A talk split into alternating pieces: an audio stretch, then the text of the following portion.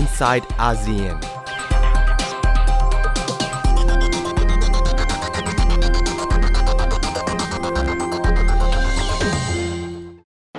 สวัสดีค่ะคุณผู้ฟังขอต้อนรับเข้าสู่ Inside ASEAN ดิฉันณัฐฐา โกมลวาทินดำเนินรายการค่ะขณะนี้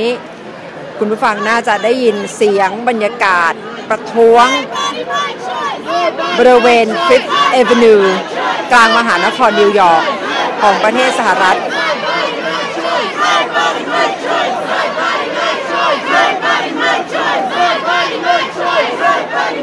ฉันกำลังมาติดตามสถานการณ์การประท้วงของผู้คนกลุ่มใหญ่ที่นี่เพื่อแสดงความไม่พอใจต่อการที่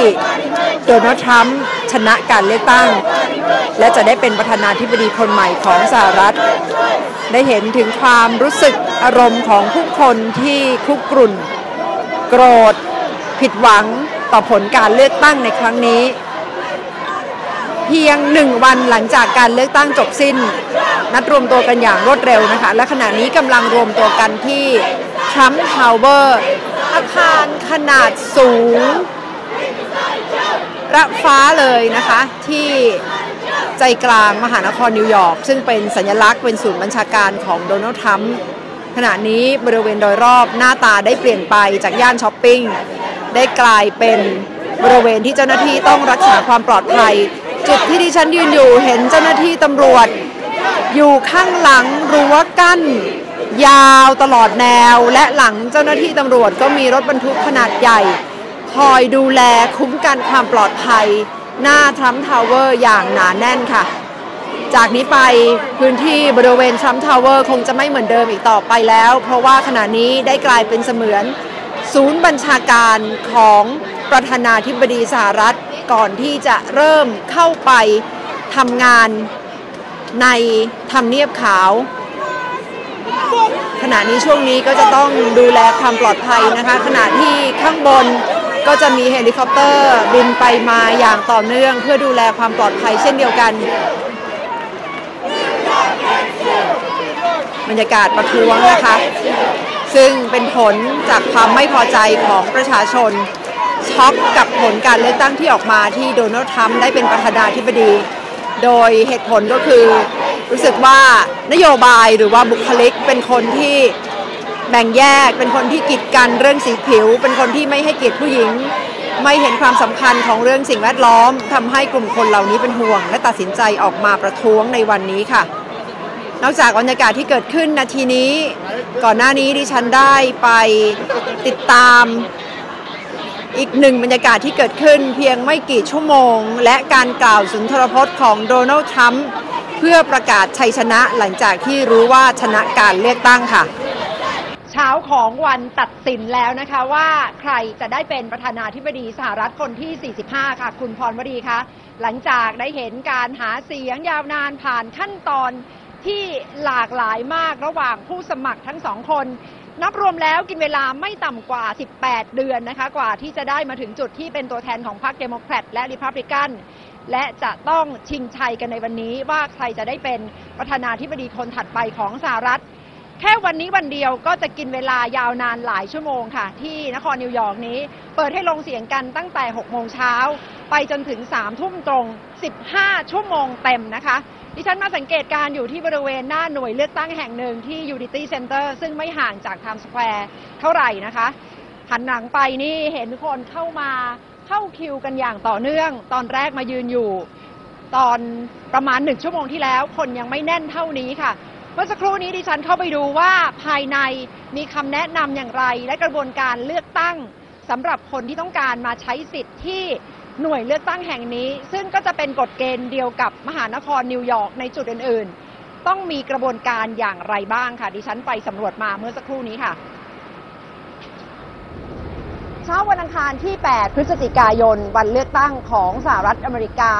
วันนี้เป็นวันทำงานนะคะยังเห็นผู้คนใช้ชีวิตกันตามปกติดิฉันมาสังเกตการบริเวณหน่วยเลือกตั้งแห่งหนึ่งห่างจากไทม์สแควร์ประมาณ10นาทีมาถึงก็เห็นป้ายเลยนะคะเพื่อที่จะต้อนรับว่าสามารถลงคะแนนเลือกตั้งที่นี่ได้มีป้ายเป็นภาษาสเปนภาษาจีนเพื่ออำนวยความสะดวกและสะท้อน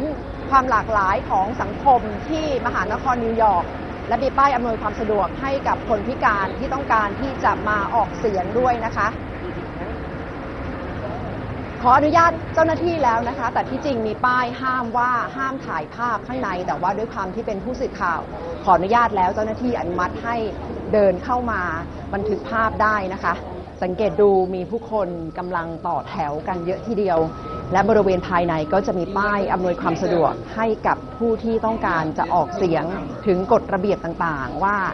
ห้ามถ่ายภาพห้ามสูบบุหรี่เป็นภาษาต่างๆนะคะเพื่อที่จะอำนวยความสะดวกให้กับคนที่มาออกเสียงและจุดแรกที่มาถึงสำหรับคนที่นี่นะคะให้มาตรวจสอบที่อยู่กับเจ้าหน้าที่ซึ่งนั่งอยู่บริเวณด้านหน้าสังเกตว่าเจ้าหน้าที่ถามเขาว่าคุณพักอยู่ที่ไหนหลังจากนั้นก็จะดูจากบันทึกว่าตรงตามที่ข้อมูลเจ้าหน้าที่มีหรือไม่โดยถ้าตรวจสอบว่าได้แล้วนะคะโดยตรวจสอบก็อาจจะไม่ต้องนำบัตรประชาชนที่มีภาพของตัวเองมาแล้วหลังจากนั้นเจ้าหน้าที่ก็จะบอกว่าเข้าไปข้างในแล้วให้เข้าไปที่จุดไหนค่ะบริเวณข้างในนะคะคนแน่นทีเดียวค่ะเป็นหน่วยเลือกตั้งที่ไม่ใหญ่นะคะและที่นิวยอร์กไม่ได้เปิดโอกาสให้เลือกตั้งล่วงหน้าเพราะฉะนั้นวันนี้เป็นโอกาสเดียวสำหรับคนที่นิวยอร์กที่จะมาเลือกตั้งได้ถ้าไม่มีเหตุผลที่เหมาะสมเพราะว่าไม่สามารถเลือกตั้งล่วงหน้าไม่สามารถเลือกตั้งแล้วไม่สามารถที่จะบอกว่าไม่เลือกตั้งแล้วระบุเหตุผลได้นะคะเพราะฉะนั้นสำหรับคนที่ต้องการจะออกเสียงต้องมาลงคะแนนในวันนี้ค่ะมองเข้าไปนี่แน่นทีเดียวนะคะกระบวนการก็คือจะต้องไปขอรับบัตรลงคะแนนจากเจ้าหน้าที่โดยดูจากเขตที่แต่ละคนอาศัยอยู่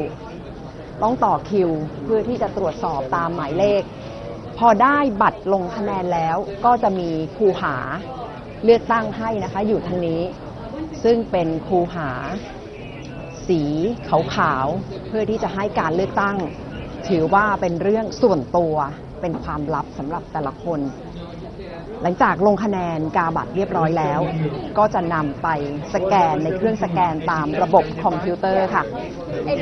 ดิฉันสังเกตการอยู่ที่นี่สักระยะเห็นคนทยอยเดินเข้าเดินออกคนแน่นกันอย่างมากทีเดียวนะคะแต่เจ้าหน้าที่บอกว่าช่วงพักกลางวันคนจะแน่นกว่านี้เพราะว่าไม่ใช่วันหยุดค่ะยังถือว่าเป็นวันทำงานตามปกติเดี๋ยวมาคุยกับเจ้าหน้าที่ทางข้างหน้านี้นะคะ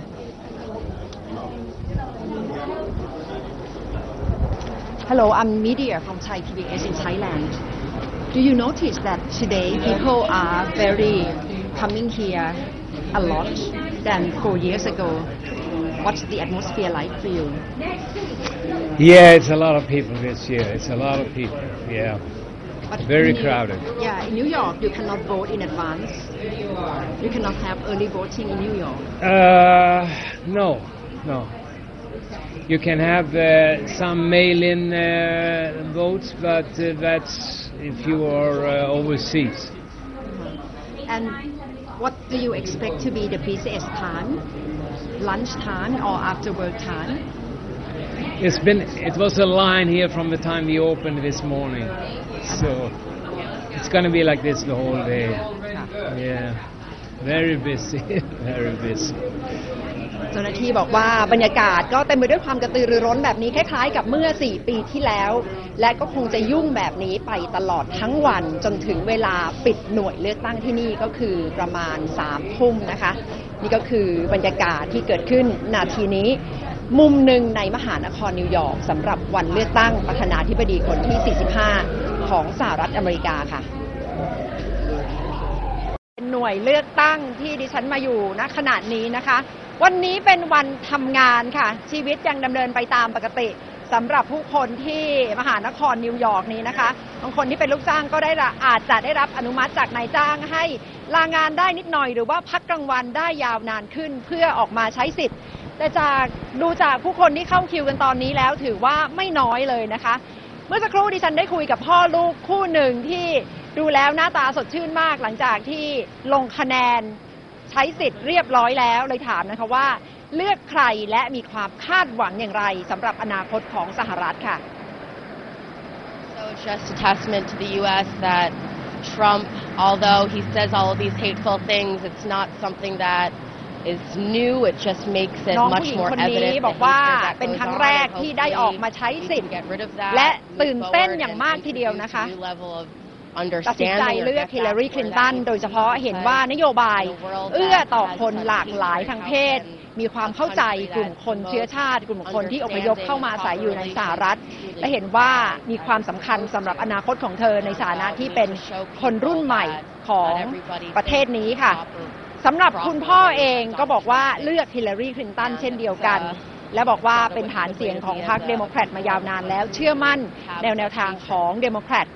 และไม่เชื่อว่านโยบายตามแบบของโดนัลด์ทรัมป์จะทำให้เกิดความเป็นเอกภาพจะทำให้ดีต่ออนาคตของสหรัฐได้จริงเพราะว่าดูจากนโยบายหลายๆเรื่องเต็มไปด้วยความแตกแยกและทำให้คนยิ่งมีความคิดที่แตกต่างร้าวลึกกันมากขึ้นสำหรับสังคมสหรัฐค่ะผู้หญิงที่เป็นลูกสาวบอกว่าไม่ได้เลือกฮิลลารีเพราะถือว่าเป็นตัวเลือกที่เลวร้ายน้อยกว่าโดนัลด์ทรัมป์แต่เลือกเพราะเชื่อมั่นในความสามารถและแนวทางแนวคิดวิสัยทัศน์ของฮิลลารีคลินตันจริงๆค่ะ Last question Why do you believe in Hillary Clinton Do you really have faith in her or because สำหรับบรรยากาศที่เกิดขึ้นหน้าคูหาหน้าหน่วยเลือกตั้งขณะนี้ก็จะดำเนินอย่างนี้ไปเรื่อยๆนะคะจนกว่าจะถึงเวลาปิดการเลือกตั้งที่นี่ก็คือ 21:00 น. 3 ทุ่มตรงค่ะสำหรับที่นิวยอร์กนี้ถือว่า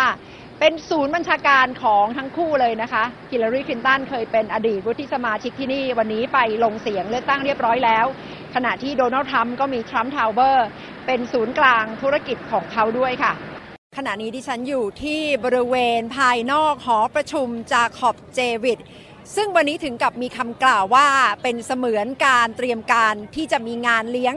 ครั้งใหญ่เลยเพราะว่าเป็นสถานที่ที่ได้เห็นกลุ่มผู้สนับสนุนฮิลลารีคลินตันขณะนี้กำลังรวมตัวกันนะคะเพื่อรอการปรากฏตัวของฮิลลารีคลินตัน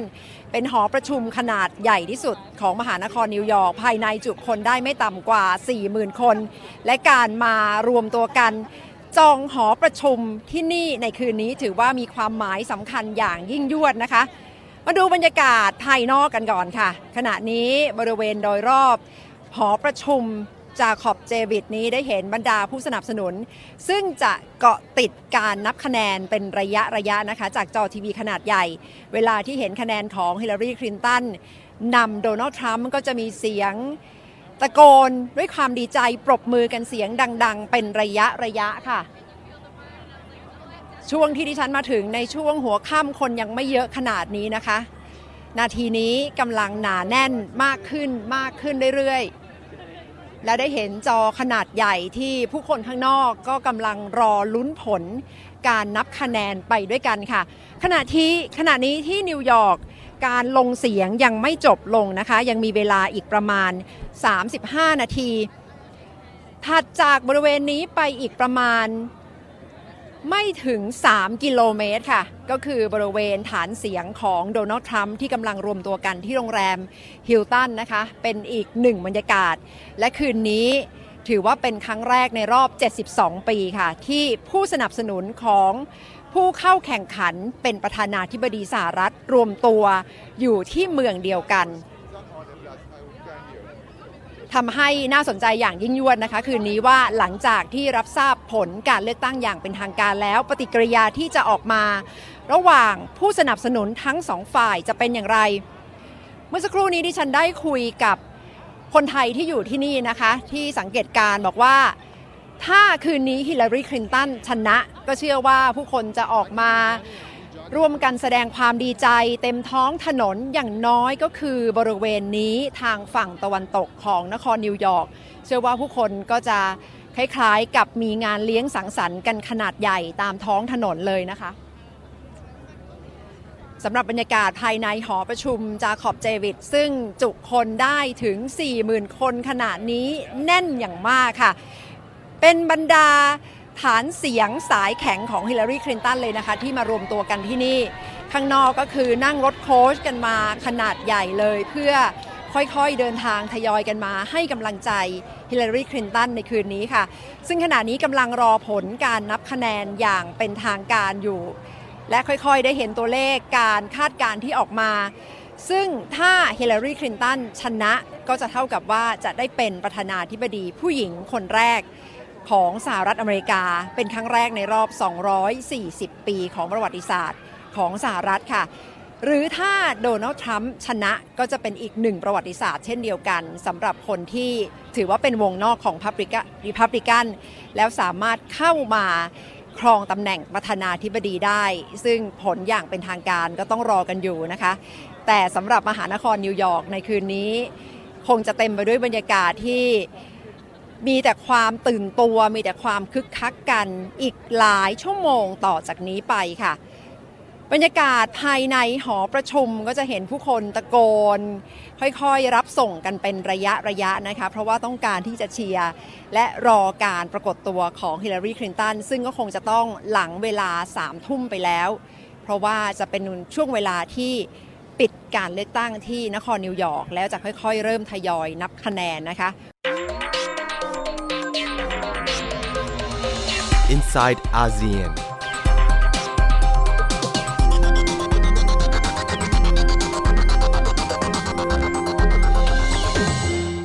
วันและคืนอันยาวนานของการเลือกตั้งครั้งประวัติศาสตร์ของสหรัฐ 8 พฤศจิกายนจบลงในช่วงเช้ามืดของวันที่ 9 พฤศจิกายนตามเวลาในสหรัฐนะคะและชัดเจนแล้วว่าประธานาธิบดีสหรัฐคนที่ 45 ก็คือโดนัลด์ เจ ทรัมป์จากพรรครีพับลิกันและเป็นชัยชนะที่กำลังทำให้เกิดความเห็นออกมาต่างๆมากมายนะคะและเมื่อสักครู่นี้โดนัลด์ทรัมป์ได้กล่าวสุนทรพจน์ประกาศชัยชนะค่ะและขณะนี้ดิฉันอยู่หน้าบริเวณสำนักข่าว Fox News นะคะมีผู้ให้การสนับสนุนประธานาธิบดีโดนัลด์ทรัมป์มาสังเกตการและรับฟังสุนทรพจน์นะคะดิฉันจะคุยกับคุณ Nancy Thayer ซึ่งอยู่ในรัฐสวิงสเตทเลยนะคะทั้ง North Carolina และ Florida อาศัยและทำงานอยู่ใน2รัฐเป็นคนทำงานด้านการแพทย์นะคะทำงานด้านสุขภาพ Thank you for joining me. Thank you for having me. You listened to speech by President Trump. I did. How do you believe in his speech? I have believed in Trump for a long time. I think it's time to bring this country back and make it great again, just as he says. I thought the speech was very good. I thought he was very humble and gracious, and I think he will do good things for the country. There's so much concern that right now the United States will be even deeper divided. But after listening to his speech, what's your concern or what do you think you can do to heal the wound? Just as Trump said, he wants to reach out and to all of his supporters and his non-supporters and try to unite everybody. And I think he will be successful in doing so.You live in two swing states, very important swing states, North Carolina and Florida. So far, how did you cope with very different views of people who live together? Yes, it has been very evident that both states were equally divided, it seems. Yes. Yeah. But so far, did you feel deep division among people who live there? Yes. More so in Florida than North Carolina. Where we are in North Carolina, it was pretty much Republican. In Florida, actually where we live, it was more Democrat. A lot fewer Republicans where we live in Florida. From now on, what do you like to tell Democrat people?Oh, gosh, I hadn't thought about that too much. I hope that they will join us in making the United States the number one country in the world again and unite together because we work better together. Thank you very much, Nancy Thayer. Thank you very much for asking me. ความเห็นจากผู้สนับสนุนโดนัลด์ทรัมป์นะคะที่เดินทางมาโดยตรงค่ะ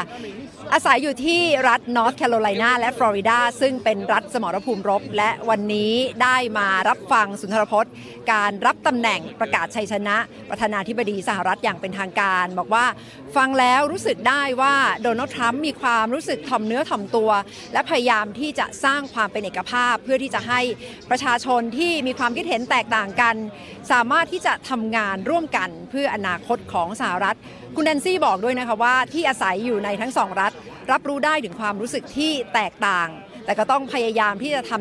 ทำใจยอมรับซึ่งกันและกันและบอกว่าเป็นเรื่องยากทีเดียวแต่ที่ผ่านมาก็สามารถที่จะใช้ชีวิตอยู่ในทั้งสองรัฐได้นะคะซึ่งเป็นรัฐแกว่งหรือว่าเป็นสวิงสเตทค่ะหลังจากนี้ก็หวังว่าจะได้พูดคุยกับสมาชิกหรือว่าคนที่สนับสนุนพรรคเดโมแครตแล้วเป็นเพื่อนกันต่อไปเพื่ออนาคตของประเทศสหรัฐอเมริกาค่ะนี่เป็นบรรยากาศที่เกิดขึ้นเพียงจุดเดียวนะคะที่มหานครนิวยอร์กก่อนหน้านี้ดิฉันไปอยู่ที่ Javits Center เพื่อที่จะสังเกตการผู้สนับสนุนพรรคเดโมแครตบรรยากาศเป็นไปอย่างเศร้าและคาดไม่ถึงกับผลคะแนนที่ออกมาในช่วงระหว่างการรอคอยที่ได้เห็นการนับคะแนนไปเรื่อยๆนะคะและในที่สุดจำนวนมากตัดสินใจเดินทางกลับบ้านโดยที่ยังไม่ได้ฟังสุนทรพจน์หรือว่าไม่มีปฏิกิริยาใดๆออกมาจากทาง Hillary Clinton จนหลังจากนั้นดิฉันจึงมาที่บริเวณ Fifth Avenue นะคะและมาที่โรงแรมฮิลตันซึ่งเป็นสถานที่จัดงานเลี้ยงของพรรค Republican บรรยากาศข้างหน้าโรงแรมน่าสนใจอย่างมากเพราะว่าเป็นจุดที่สมาชิกพรรค Republican ผู้ที่หนุนโดนัลด์ทรัมป์มารวมตัวกันในระดับหนึ่งแต่บริเวณนั้นมีกลุ่มคนรุ่นหนุ่มสาวที่มาประท้วงมาร้องเสียงดังเลยว่าไม่ต้องการที่จะให้โดนัลด์ทรัมป์ขึ้นเป็นประธานาธิบดีสหรัฐและตะโกนว่าต้องการเบอร์นีแซนเดอร์สนะคะซึ่งดิฉันก็ได้สัมภาษณ์ผู้หญิงคนหนึ่งที่เข้ามารวมในการประท้วงด้วยบอกว่ารู้สึกเป็นห่วงอนาคตของประเทศและจากการเลือกตั้งที่เกิดขึ้นเพราะว่าเห็นได้ชัดว่าคงจะยังมีประชาชนจำนวนมากซึ่งเป็นคนอเมริกันและต้องการที่จะมีการรับรู้ทางการเมืองและน่าจะได้รับการศึกษามากกว่านี้ซึ่งเป็นเสียงของคนที่สนับสนุนทาง Hillary Clinton นะคะและพอเดินมาถึงจุดนี้ซึ่งเป็นบริเวณหน้าสำนักงาน Fox News ก็ได้เห็นคนอีกกลุ่มหนึ่งซึ่งสนับสนุนโดนัลด์ทรัมป์มารวมตัวกันในภาพรวมก็คือคืนนี้ที่มหานครนิวยอร์กได้เห็นบรรยากาศของคนสองกลุ่มที่แตกต่างกันอย่างมากด้านหนึ่งเต็มไปด้วยคำถามความสงสัยจากกลุ่มคนที่สนับสนุนฮิลลารีคลินตันอีกด้านหนึ่งคือเสียงที่แสดงความพอใจความรู้สึกที่มีความสุขที่ได้เห็นโดนัลด์ทรัมป์ได้เป็นประธานาธิบดีสหรัฐภาพแบบนี้กำลังเกิดขึ้นและเป็นเรื่องที่หลายๆคนกังวลว่ากำลังจะยิ่งสร้างความแตกแยกร้าวลึกมากขึ้นหรือไม่แต่เมื่อได้ฟังสุนทรพจน์ของโดนัลด์ทรัมป์แล้วหลายๆคนก็อาจจะรู้สึกว่าโล่งใจนะคะเพราะว่าพูดถึงว่าจากนี้ไปสหรัฐอเมริกาต้องทำงานร่วมกันจะต้องไม่มีการแบ่งแยกสีผิวไม่มีเรื่องของศาสนาไม่มีเรื่องเพศและจากนี้ไปจะต้องเน้นการทำงานทางด้านเศรษฐกิจเน้นการพัฒนาโครงสร้างพื้นฐานเพื่อพัฒนาประเทศสหรัฐอเมริกาซึ่งเป็นของทุกคนค่ะเป็นใจความที่โดนัลด์ทรัมป์พยายามที่จะสื่อสารถึงคนอเมริกันทุกคนในห้วงเวลานี้ค่ะ I've just received a call from Secretary Clinton ค่ะก็บอกว่าเพิ่งได้รับโทรศัพท์จากรัฐมนตรีคลินตันนะคะก็กล่าวถึงตำแหน่งตอนที่เธอเป็นรัฐมนตรีกระทรวงการต่างประเทศแสดงความยินดีกับทุกๆคนที่ในทรัมป์ได้รับชัยชนะand her family on a very hard fought campaign. I mean she fought very hard.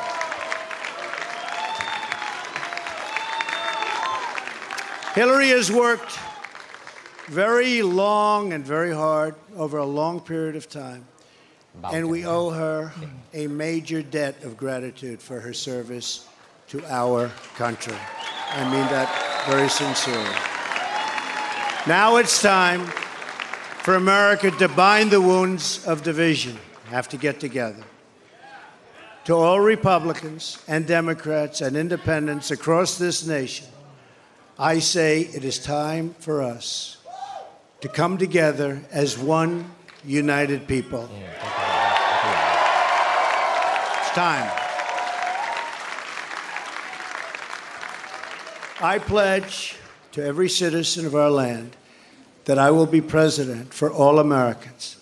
and this is so important to me. นายโดนัลด์ทรัมป์ก็บอกนะคะว่าสัญญาจะเป็นประธานาธิบดีของทุกคนและเชื้อเชิญให้ทุกคนมาช่วยกันเยียวยาบาดแผลความแตกต่างของประเทศและร่วมกันเป็นหนึ่ง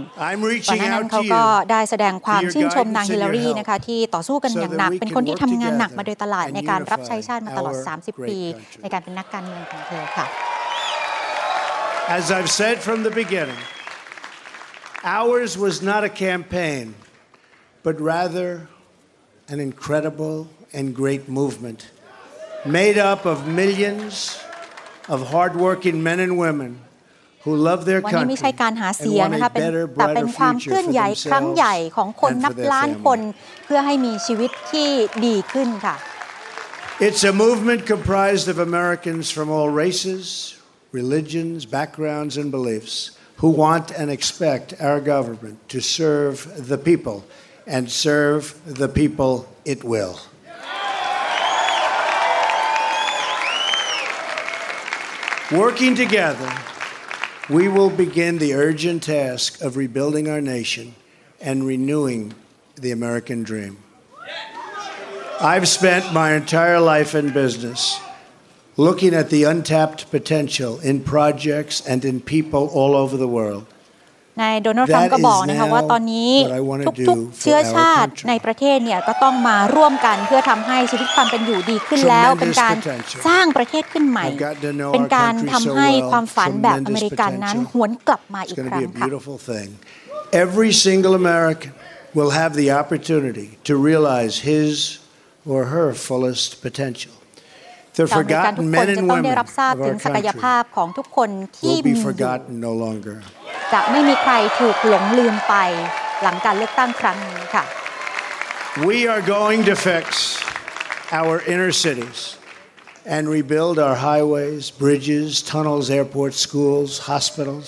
We're going to rebuild our infrastructure, which will become, by the way, second to none.And we will put millions of our people to work as we rebuild it. แทบจะไม่มีเหลืออยู่แล้วนะคะก็จะทำให้ทุกอย่างดีขึ้นเพื่อชีวิตความเป็นอยู่ของผู้คน Take care of our great veterans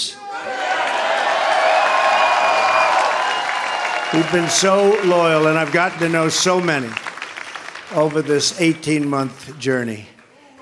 The time I've spent with them during this campaign has been.Among my greatest honors. Our veterans are incredible people. We will embark upon a project of national growth and renewal. I will harness the creative talents of our people,